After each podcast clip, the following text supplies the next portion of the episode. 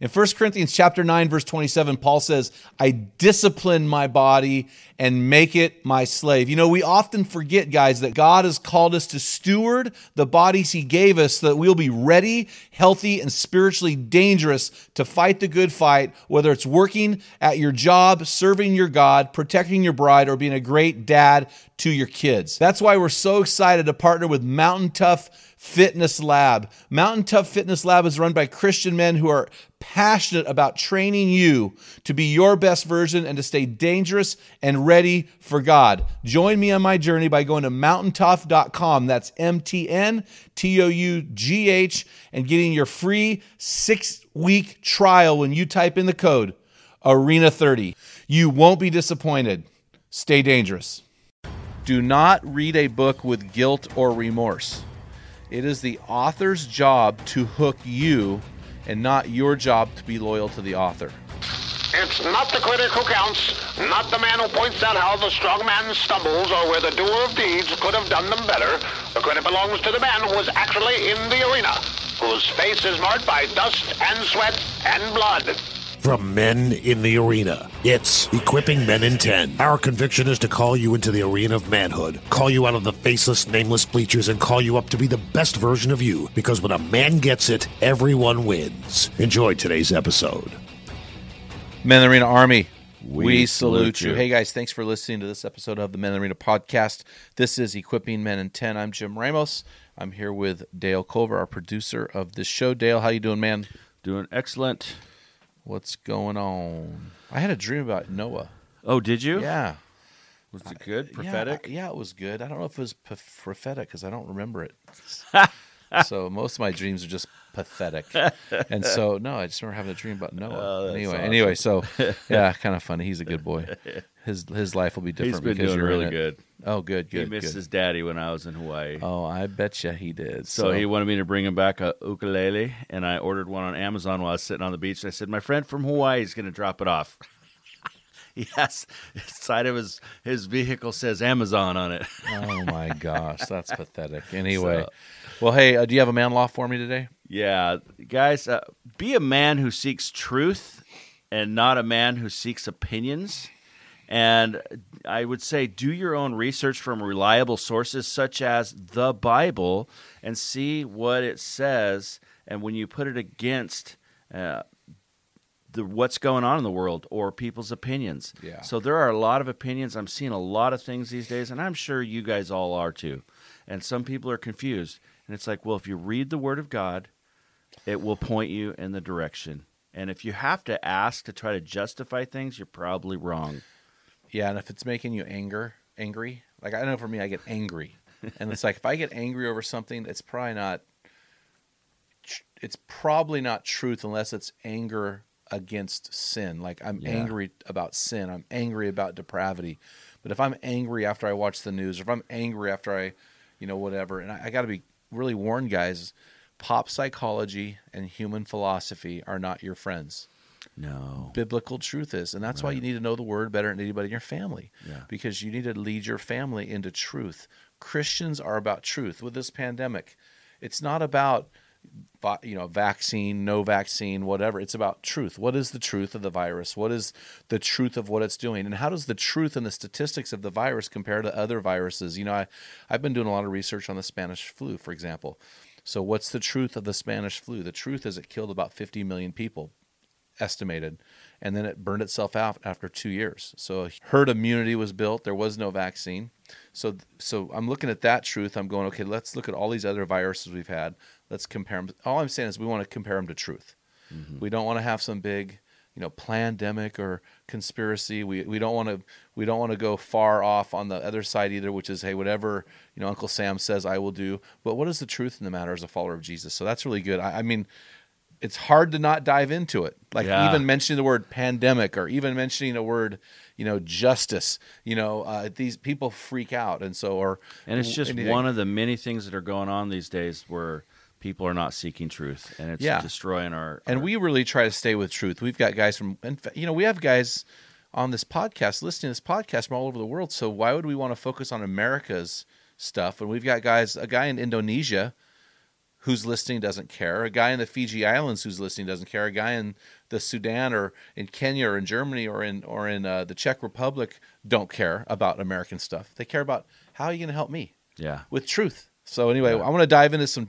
So speaking of truth, I want to. This is kind of part two of equipping from last week. Last week we talked about the importance of being a, a reader, of being a learner as a man, of being a guy who's constantly in a state of growth. So this week, what I want to do is it's it's really easy. I talked to a guy a while back, a dear friend of mine who re- said he reads fifty books a year, and so I I said, oh, what do you read? And he goes, oh, I read novels.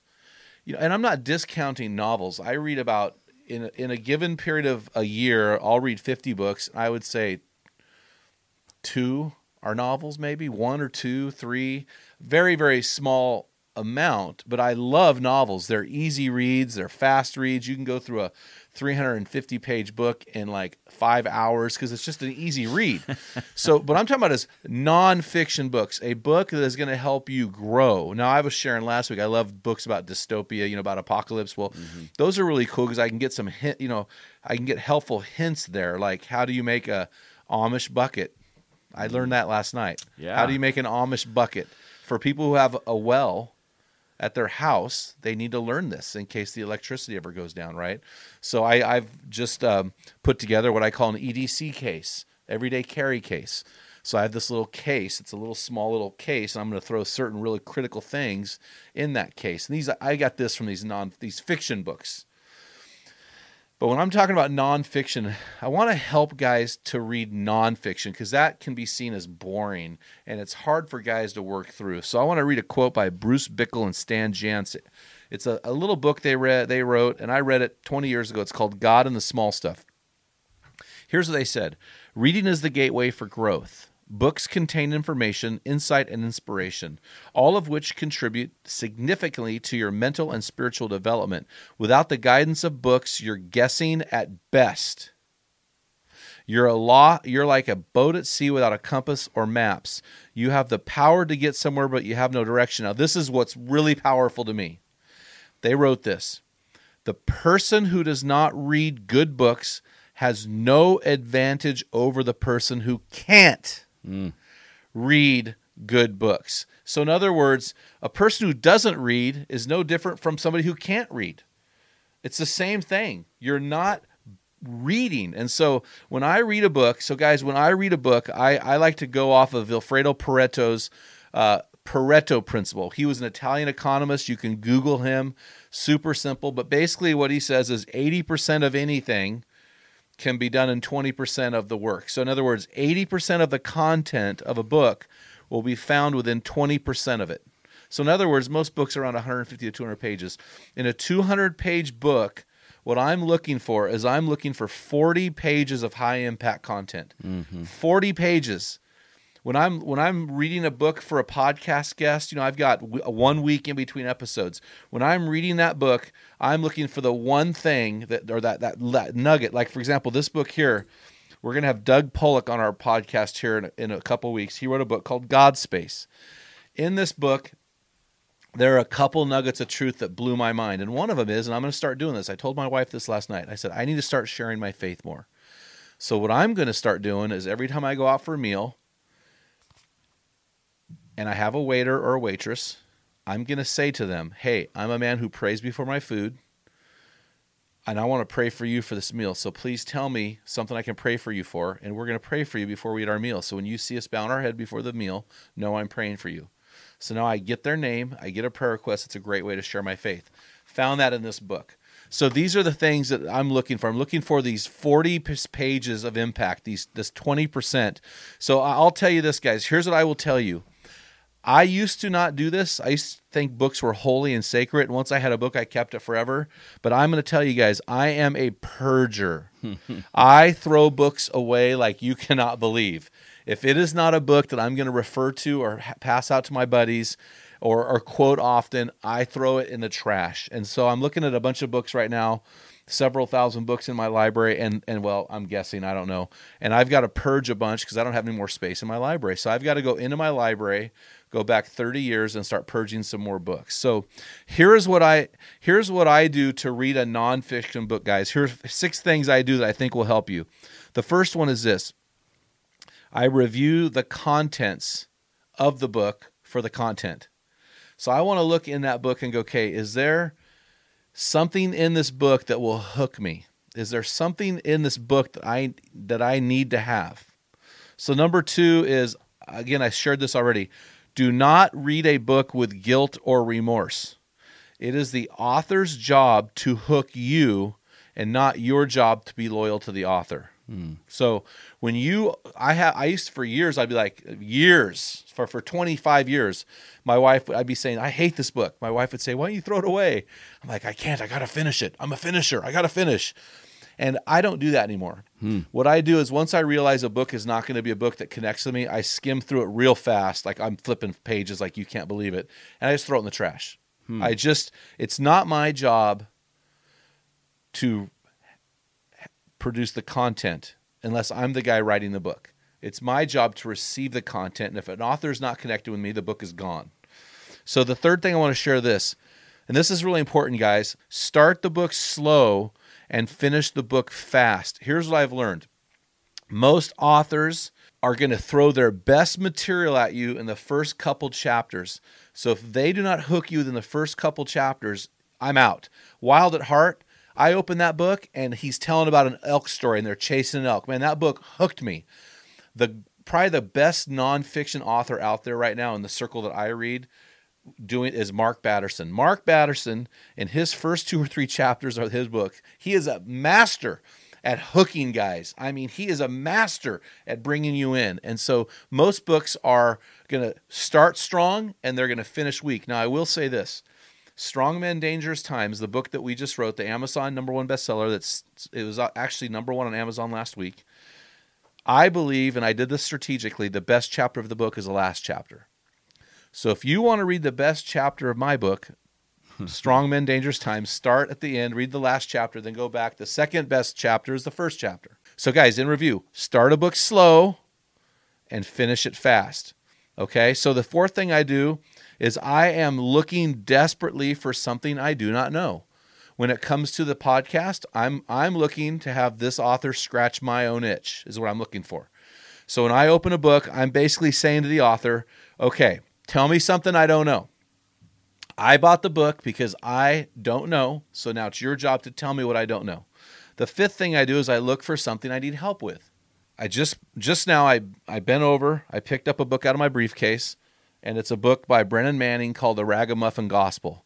A friend of mine, Joe Mile, one of my youth staff from way back when, who is now an arena coach, gave me this book almost 20 years ago, and I have realized that I need to pick this book up and read it again. I realize I have lost something spiritually and I want to regain mm. it, and what I've lost is found in this book. And so I'm really, really excited to pick this book up this week and read it. And I've already read this book twice, but I'm recognizing I need to read this book again. I will read nonfiction books two, three. I've read Wild at Heart probably six times. I will read a good book over and over, and then I take notes in the book. So every time I read the book, I can go back and review my notes. So it makes it easier. So here's why the sixth thing I want to tell you is this not only do you want to start each book slow and finish fast, you want to start each chapter slow and finish fast, okay? And the seventh thing I want to tell you is this this is really important. This may be the most important part of reading a book. Do not read a book with your eyes. What am I going to say? You know me pretty well. What am I going to say? What should you read your book with? If you're not going to read a book with your eyes, what should you read a book with? This is the how well do you know Ramos? I'm gonna be slaughtering it, but I was gonna say your heart or your yeah. That's good. That's good, Dale. I, I appreciate that, but that's not right. no, I. I would say read it with your pen and not your eyes. okay. every book I read that's nonfiction, and you know this about me already, but every Yes. book I read, I read with my pen. I am writing things everywhere in the book, and the, what I do with a book is I write most of my notes throughout the book and key things that I think are nuggets that are takeaways. I write them in the first when you open the cover on the inside cover. I've got stuff written in that this book here. I have stuff written. Right, you're looking Yeah. at it right Oh, now. yeah. I have stuff written, so I will do this all the time and that's and so I read with my pen, not with my eyes. If you read with your eyes, the book is gone, and most people don't have photographic memory, and most people won't commit to memory, and most people will forget. So I read with my pen so I can go back and I can see what impacted me in the book. And I will in that I will circle things and I'll write notes and I'll go back and refer at the end of the book, I'll go back and refer to that section or those things that inspired me or those to-do list items. And I really judge a book by how much how good a book is. I judge it by how much I write on that inside cover.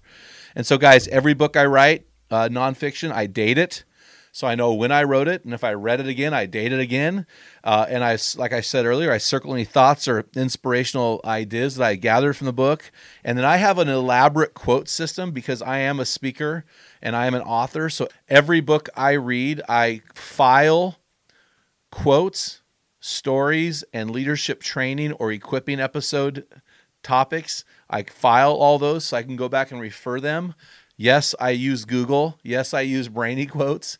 But if I'm going to take, you know, 5 to 10 hours to read a book, I'm going to make sure that I have that book filed not only in my memory but on my with my pen and in my computer. And that's what I do. And so if you want to know more about how I file and use my filing system, I'd be more than willing to uh, send you uh, that that process.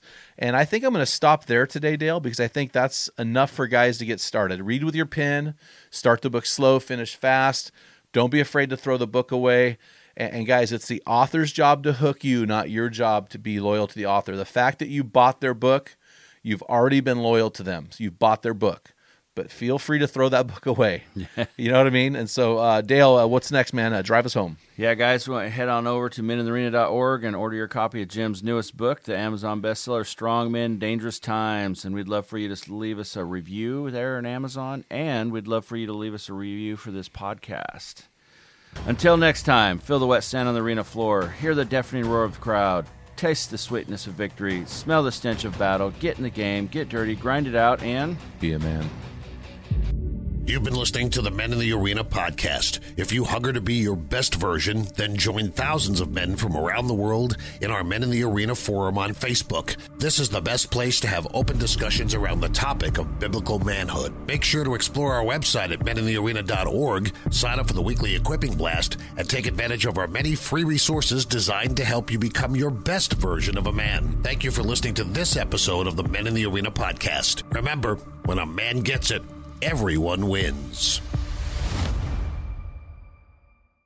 What type of dad are you? Guys, in my 35 years of ministry, I've noticed that guys basically fall into two categories. And in those categories, there are four types of dad or four phases that you pass through as a dad. We just dropped an amazing quiz to help you discover what type of dad you are, find out what type of father you are, and get our custom resources fit to meet the needs and the questions you are asking. Head on over to menarena.org, join 20,000 men from around the world and find out the type of dad you are.